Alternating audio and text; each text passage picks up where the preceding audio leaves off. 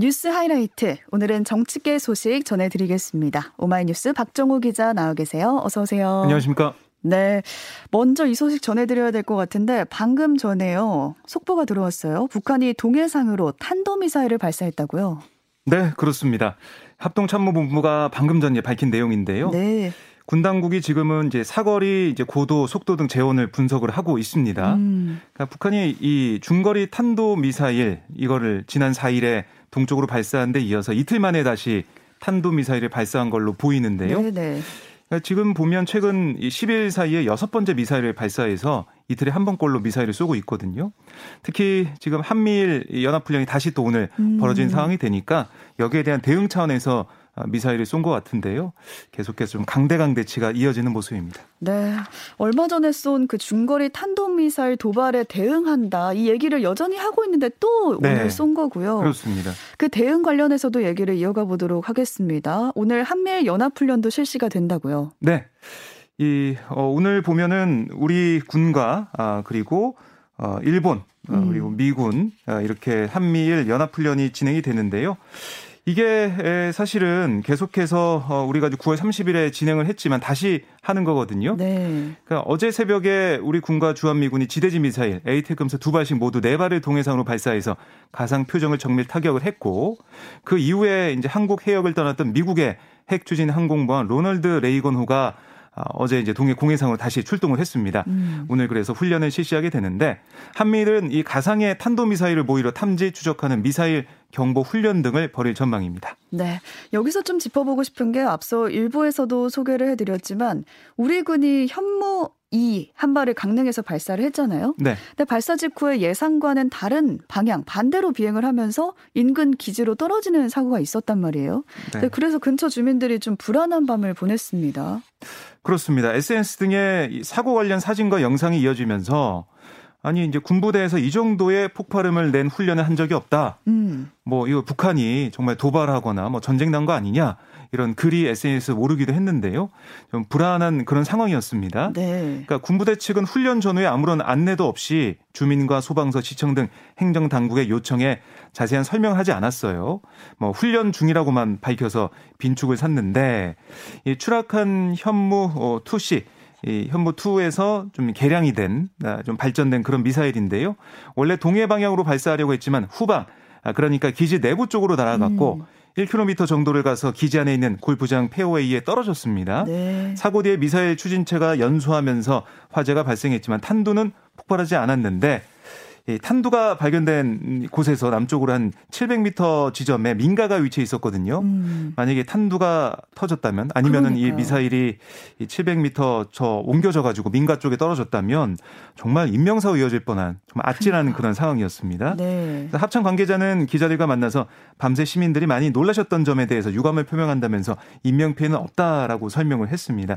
하지만 뭐 이 과정에서 군에서 뭐 이 미사일 낙탄 사고 발생 이후에 10시간이 더 지난 어제 음. 오전에야 이렇게 얘기를 하고 있거든요. 브리핑을 한 거거든요. 상황 설명이 좀 늦게 나온 것 같아요. 그렇습니다. 국민들에게 서 불안할 수밖에 없는 거고. 음. 그래서 이 군은 예, 현무 투시 미사일에 대해서 낙탄 원인 분석하고 또 탄약 이상 유무도 전수조사하겠다 이런 얘기는 하고 있습니다. 네, 이번 사고를 보는 여야 의원들의 반응도 좀 엇갈리고 있습니다. 네, 민주당은 이게 완전한 작전 실패다. 음. 왜냐하면은 현무 투시 미사일을 쏘는 건데 이게 이제 낙 낙탄이 돼가지고 잘 안 나갔잖아요. 작전 실패다라고 규정을 했고요. 그다음에 그 이후에 늑장 대응을 했다. 아, 군이 감축에만 급급하고 있다. 아, 철저한 진상 규명에 나서겠다 이렇게 강조를 했습니다. 네. 아, 반면에 여당인 국민의힘은 이거 논리적 비약 아니냐 이렇게 반발을 하고 있는데요. 아, 현무투 같은 경우는 지난 문재인 정부 때 개발된 미사일 아니냐. 아, 윤 대통령에게 책임을 묻는 건 억지 정치 공세다. 이게 맞받았거든요. 음. 다만 여권에서는 다른 목소리도 나왔는데 네. 사고가 발생한 강릉이 지역구인 권성동 의원이 어떤 글을 SNS에 올렸냐면 재난 문자 하나 없이 무작정 엠바고를 취한 거 무책임한 처사다. 아, 군의 경직된 태도를 꼬집었고 음. 또 국민 혈세로 운영되는 병기가 오히려 국민을 위협할 뻔했다 이렇게 강하게 비판을 했습니다. 네. 오늘 국회 국방위의 합동참모본부 국정감사에서도 이 문제가 도마에 오를 걸로 예상이 됩니다. 네, 더 자세한 내용은 이번 국감에서 더 밝혀질 것 같고요. 우리 시간으로 오늘 새벽에 토니 블링컨 미국 국무장관의 경고도 나왔습니다. 북한이 도발을 제, 계속 지속한다면 대응 조치가 강화될 거다 이렇게 말했습니다. 네, 블링컨 장관이 칠레 산티아고에서 지금 칠레 외교장관과 기자회견 했습니다. 네, 거기서 나온 질문 중에 하나가 북한 미사일 발사 관련된 질문이었어요. 음. 아, 그러니까 블링컨 장관 어떤 대답을 했냐면 북한이 계속해서 이런 도발의 길을 간다면 그들의 행동에 대한 비난과 고립, 대응 조치 강화만이 있을 거다. 이렇게 강조를 했고요. 아울러 일본을 넘어 나라가 일본 국민을 위협에 빠뜨린 이 북한의 위험하고 무모한 장거리 미사일 발사 아, 강력히 규탄한다 이렇게 언급하기도 했습니다. 아, 또 이제 북한의 탄도미사일 발사 직후에 한국 또 일본 측과 통화를 했다면서 북한의 위협에 대한 우리의 방어 억제 능력을 증명하고 강화하기 위해서 미국, 한국, 일본 이 양자 간 또 이제 삼자 간에 매우 긴밀히 협력하겠다 이렇게 설명을 했습니다. 네, 특히 이번 북한의 미사일이 일본 상공을 통과했잖아요. 그렇습니다. 그래서 일본이 잔뜩 긴장을 했는데 윤석열 대통령이 오늘 기시다 후미오 일본 총리와 전화 통화를 한다고요. 네. 이 대통령실이 공지를 한 내용인데요. 이 공지에 앞서서 일본 이 교도통신이 복수의 관계자를 이용해서 기시다 총리가 윤 대통령과의 전화회담을 조율 중이다 이렇게 보도를 했어요. 그러니까 윤 대통령이 오늘 이제 통화를 하게 되면 그저께 일본 상공을 통과한 이 북한의 중거리 탄도 미사일 아, 이걸 한 목소리 규탄할 것 같고 오늘도 이제 미사일을 아, 발사를 했으니까 여기에 음. 대한 여러 가지 얘기를 나눌 걸로 예상이 됩니다. 아, 특히 이제 한미 동맹과 미일 동맹을 기반으로 한 이 삼각 공조를 공조를 통해서 이 북핵과 미사일 도발에 긴밀히 대응하자 이런 얘기를 나눌 걸로 예상이 됩니다. 네. 또 방금 NHK 속보로 나왔는데요. 추가 발사 정보가 들어와 있습니다. 오늘 두 번째 미사일을 발사했다. 네. 그러니까 발사가 두 발째로 추정이 되고 있다라는 속보가 나왔는데 어떻게 된 건지 이제 조금 더 상황을 지켜봐야겠습니다. 결국 이제 한미일 오늘 연합훈련이 예정돼 있으니까요. 네. 겨냥한 음. 도발이다 이렇게 볼 수가 있겠습니다. 네. 다음 소식으로 가보겠습니다. 감사원의 서해 공무원 피살 사건 감사를 둘러싸고 적법 절차 논란이 이어지고 있는데요. 감사원 측은 적법한 절차를 모두 거쳤다 이런 입장인데 야권에서는 연달아 의혹을 제기하고 있습니다. 네, 올해 이제 5월 10일 윤석열 정부 출범 이후 지난 8월까지 감사원의 감사위원회의 정례회의 그리고 임시회의 이게 모두 열려 두 차례 열렸어요. 근데 감사원법에 따르면 감사위원회는 감사원장을 의장으로 합니다. 감사원장을 제외하는 감사원이 6명이에요. 감사위원회는 감사원의 감사정책, 뭐 주요 감사 계획, 결산, 징계, 문책 처분 이런 것들을 의결하는데 하지만 민주당 이탄희 의원이 감사원에서 받은 자료를 보면 음. 서해 공무원 피사 사건 관련 감사는 윤 정부 출범 이후 감사위원회 회의 의결 목록에 나오지 않았습니다. 그러니까 감사원이 감사 착수 요건인 감사위원회 의결을 거치지 않고 감사에 돌입한 게 아니냐 이런 음. 의혹이 불거졌는데요. 네. 이탄희 의원은 현재 진행 중인 뭐 국민권익위 방송통신이 예, 성남 백현동 관련 감사 아, 이런 등등에 대해서도 적법한 의결 절차를 거쳤는지 확인해야 된다. 이런 입장을 보이고 있습니다. 감사원의 입장은 어떤가요? 네, 감사원은 적법한 의결 절차를 거쳤다. 음. 아, 뭐이 별 문제가 없다. 이런 얘기를 하고 있는데요. 네. 윤석열 정부 출범 이후 8월 19일 현재까지 이탄희 의원 요구 내용에 있는 감사 사항 중에 성남 백현동 개발 관련 감사 외에는 관련 감사위원회가 개최되지는 않았다 이렇게 답을 했어요. 음. 아, 대신 8월 23일 진행한 감사위원회 회의에서 올해 하반기 감사 계획을 확정하면서 목록에 상시 공직 감찰 이걸 명, 명시를 했고 괄호 안에 서해 공무원 피사 사건 포함 이렇게 기재를 했다고 설명을 했습니다. 네. 아, 이 때문에 이제 감사원이 이렇게 대답을 하니까 또 이제 의문이 생기는 게 감사위원회 의결을 받지 못한 사안을 사후에 감사 계획에 끼워 넣기 하는 거 아니냐 이런 음. 지적도 또 나오고 있는 상황입니다. 네, 이렇게 감사원과 야당의 공방이 계속되고 있는데 어제 또 포착된 문자 메시지가 기름을 부은 것 같아요. 네. 유병호, 유병호 감사원 사무총장이 이관섭 대통령실 국정기획 수석에게 보낸 문자 메시지가 있었는데 언론에 포착이 됐습니다. 네, 그러니까 유 총장은 어제 오전 정부 서울 청사에서 열린 국무회의 전에 아, 어떤 메시지를 보냈냐면 음. 오늘 또 제대로 해명 자료가 나갈 겁니다. 무식한 소리 말라는 취지입니다. 이런 메시지를 이 수석에게 보내는 거예요. 그러니까 대통령실 왕수석이라고 할 수 있는 이관섭 수석에게 유 총장이 이 메시지를 보낸 거잖아요. 그렇습니다. 그러니까 이 메시지는 감사원이 최고 의결기구인 감사위원회를 거치지 않고 제가 예, 전해드린 것처럼 음. 서해 공무원 피사 사건 감사에 착수했다. 이건 이제 비판한 언론 보도가 나오자 여기에 대한 언급을 한 걸로 해석이 되는데요.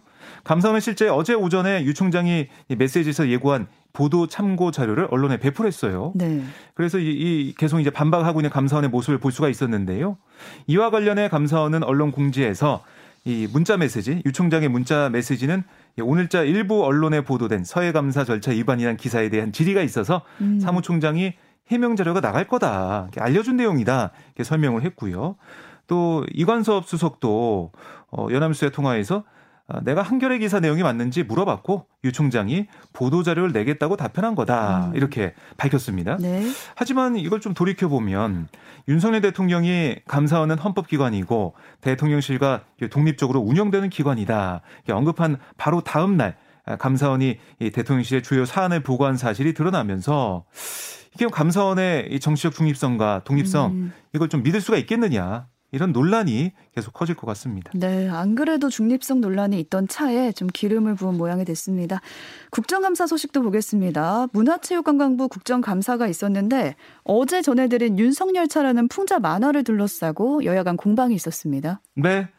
부천국제 만화축제에서 이게 윤석열차란 제목으로 윤 대통령을 풍자한 고등학생의 음. 만화 작품이 전시가 됐고 네. 여기에 대해 이제 문체부는 보도 자료를 통해서 한국만화영상진흥원의 유감을 표하며 엄중히 경고한다 이렇게 밝혀서 표현의 자유를 침해하는 거 아니냐 이런 논란이 일어났었는데요. 예, 민주당 간사인 김윤덕 의원은 의사진행 발언을 통해서 박근혜 정부의 블랙리스트가 다시 떠오른다. 음. 아, 그때는 밀실에서 이뤄져 나중에 알게 됐지만 이번에는 아예 이제 공개적으로 예술인들을 압박하고 있다. 민주당은 예술인들에게 경고하는 문체부를 더 엄중하게 경고한다 이렇게 강하게 비판했고요. 또 전재소 의원은 이 표현의 자유 침해가 아니라는 이 박보균 문체부 장관을 향해서 어, 스스로 생각하기에도 군색하고 옹졸하고 쪼잔한 생각 안 드냐 이렇게까지 따져 물었습니다. 네. 또 이병헌 의원은 윤 대통령이 이제 대선 후보 한 방송에 출연해서 정치 풍자에 대한 질문을 받고 뭐 그거는 뭐 도와주는 게 아니라 어, 어떻게 보면 그 방송의 이제 권리다 이렇게 음. 답변한 영상을 재생하기도 했는데요. 풍자하는 건 권리다. 그렇습니다. 아, 그래서 이런 논란이 이어지고 있자 아, 야당에서는 계속 지적을 하고 있는 거고 반면에 국민의힘 이용 의원은 과거부터 표현의 자유 위축 논란이 일으킨 건 문재인 정권의 시작이다. 만약 지난 정부에서 얼굴을 문재인 열차로 바꾸고 또 차장을 김정숙 여사로 또 탑승자를 586 운동권과 시민단체 김정은으로 했다면 음. 제재는 물론이고 고등학생을 상대로 고소 고발을 하고 또 온라인상에 집단적 린치가 있었을 거다. 이렇게 반박을 했어요. 또 같은 당의 김승수 의원도 만약 윤석열차가 아니라 민주당 이재명 대표나 김혜경 씨를 풍자한 만화가 응모됐으면 입선하기 어려웠을 거다 이렇게 지적을 했는데요. 네. 어쨌든 이게 좀 계속해서 어, 아, 논란이 되고 있는 게 음. 표현의 자유 문제니까 특히 윤석열 대통령이 자유를 그동안 강조를 해왔고 표현의 자유가 중요하다는 얘기도 이번 정부 들어서 계속 해왔으니까 음. 이 사안이 또 어떻게 정리가 될지 또 처음부터 돌이켜 보면은 이걸 이제 문제 삼지 않고 그냥 뭐 이런 작품이 있었다라고 넘어갔다면 이게 파장이 커지지 않았을 텐데 음. 이게 오히려 여권에서 파장을 키운 게 아니냐, 정부에서 파장을 키운 게 아니냐 이런 지적도 일각에서 나오고 있습니다. 네, 이 그림을 그린 이제 학생은 굉장히 또 위축됐다고 들려오더라고요. 그래서 네. 빨리 좀 정리가 됐으면 좋겠습니다. 보건복지부에 대한 국정감사도 있었는데요. 여기에서는 아나바다가 주목을 받았습니다. 네. 지난달 윤석열 대통령이 어린이집을 찾아서 아나바다 뜻을 물었었거든요. 근데 그 당시에 어린이집 방문 행사를 준비한 복지부 자료에는 아나바다 뜻이 적혀 있더라. 이 사건인데 이걸 놓고 여야가 공방을 벌이다가 결국에 파행이 됐습니다. 네. 그 아나바다 뜻은 아마 청취자 여러분들이 다 잘 아실 네, 겁니다. 네. 그러니까 민주당 김원희 의원이 조기홍 보건복지부 장관을 향해서 윤 대통령이 어린이집 방문하기 전에 복지부가 윤 대통령에게 아나바다의 뜻을 보고했다라는 실무 자료가 있다 이렇게 음. 설명한 거예요. 그래서 이해가 부족한 상태에서 현장 소통을 시도해서 그런지 대통령이 현장만 가면 논란이 된다 이렇게 지적을 했는데요. 아, 하지만 국민의힘 강규현 의원은 의사진행 발언 신청해서 아니 대통령이 아나바다를 아느냐 모르느냐 아, 이런 이런 부분을 침소봉대해서 음. 야당이 이제 말하고 있다라고 반박을 했고 또 어, 그러자 이제 김원 의원도 가만히 있지 않고 이강 의원의 발언은 명백하게 선을 넘은 거고 동료 의원이 복지부를 상대로 질의한 내용을 왜 품평하냐 이렇게 또 반박을 했습니다. 네. 그러자 강 의원이 김 의원을 향해서 아, 니나 가만히 계세요라고 목소리를 높였고 너나 가만히 계세요. 네. 네. 예. 그리고 김 의원은 지금 뭐라고 하셨냐? 음. 정정할 기회를 드리겠다. 사과하라라고 촉구했지만 아, 강 의원은 물러서지 않고 내가 아, 니라고 그러니까 너라고 왜 못해? 라고 당신이 나를 훈계할 수 있느냐? 뭐 이렇게 물러서지 않았는데요. 네. 이렇게 뭐 여야 의원들이 계속 이제 고성을 주고 받게 되니까 결국 정준숙 복지위원장이 더 이상 진행할 수 없다 이렇게 음. 회의를 중단하는 파행을 겪기도 했습니다. 네, 큰 소리들이 참 많이 나오는 이번 국감이 아닌가 싶고요. 끝으로 한 가지만 더 보겠습니다. 고용노동부 국정감사에서는 야당이 추진 중인 이른바 노란 봉투법을 보고 두고 이제 여야가 맞붙었습니다. 네, 이 노란봉투법은 파업 노동자에 대한 기업의 손해배상 청구를 제한하는 내용의 이 노동조합법 개정안인데요. 정의당과 손잡은 더불어민주당이 이번 정기국회 7대 입법 과제 중 하나로 이 법을 꼽고 있어요. 음. 반면에 정부 여당은 이 노란봉투법에 위헌 소지, 그러니까 재산권 침해 소지가 있고 기업 경영 활동을 위축시키는 아, 그런 또 불법 파업 갈등을 조장할 우려가 있다. 반대하고 있거든요. 하지만 어제 이제 계속해서 민주당 의원들은 아니 하청 노동자의 권리를 보장하는 건데 왜 왈가왈부 하냐 이해가지 음. 않는다라고 지적을 했고 그러자 국민의힘 지성호 의원은 올해 대우조선해양과 하이트 진로에서 불법 파업이 발생했는데 네. 어, 엄청난 경제 손실이 발생했다. 헌법상 사유재산을 보호하기 위해 손해배상 소송이 필요하다라고 반박을 해서요. 이 법이 오늘 이번 이제 국회에서 통과가 될 수 있을지 좀 계속 지켜봐야겠습니다. 네. 또 오늘 국민의힘 윤리위원회가 이준석 전 대표에 대한 추가 징계 여부를 논의를 하는데요. 이 소식은 다음 주에 아니면 내일 소식이 들려오면은 전해드리도록 하겠습니다. 여기까지 박정호 기자와 함께했습니다. 고맙습니다. 고맙습니다.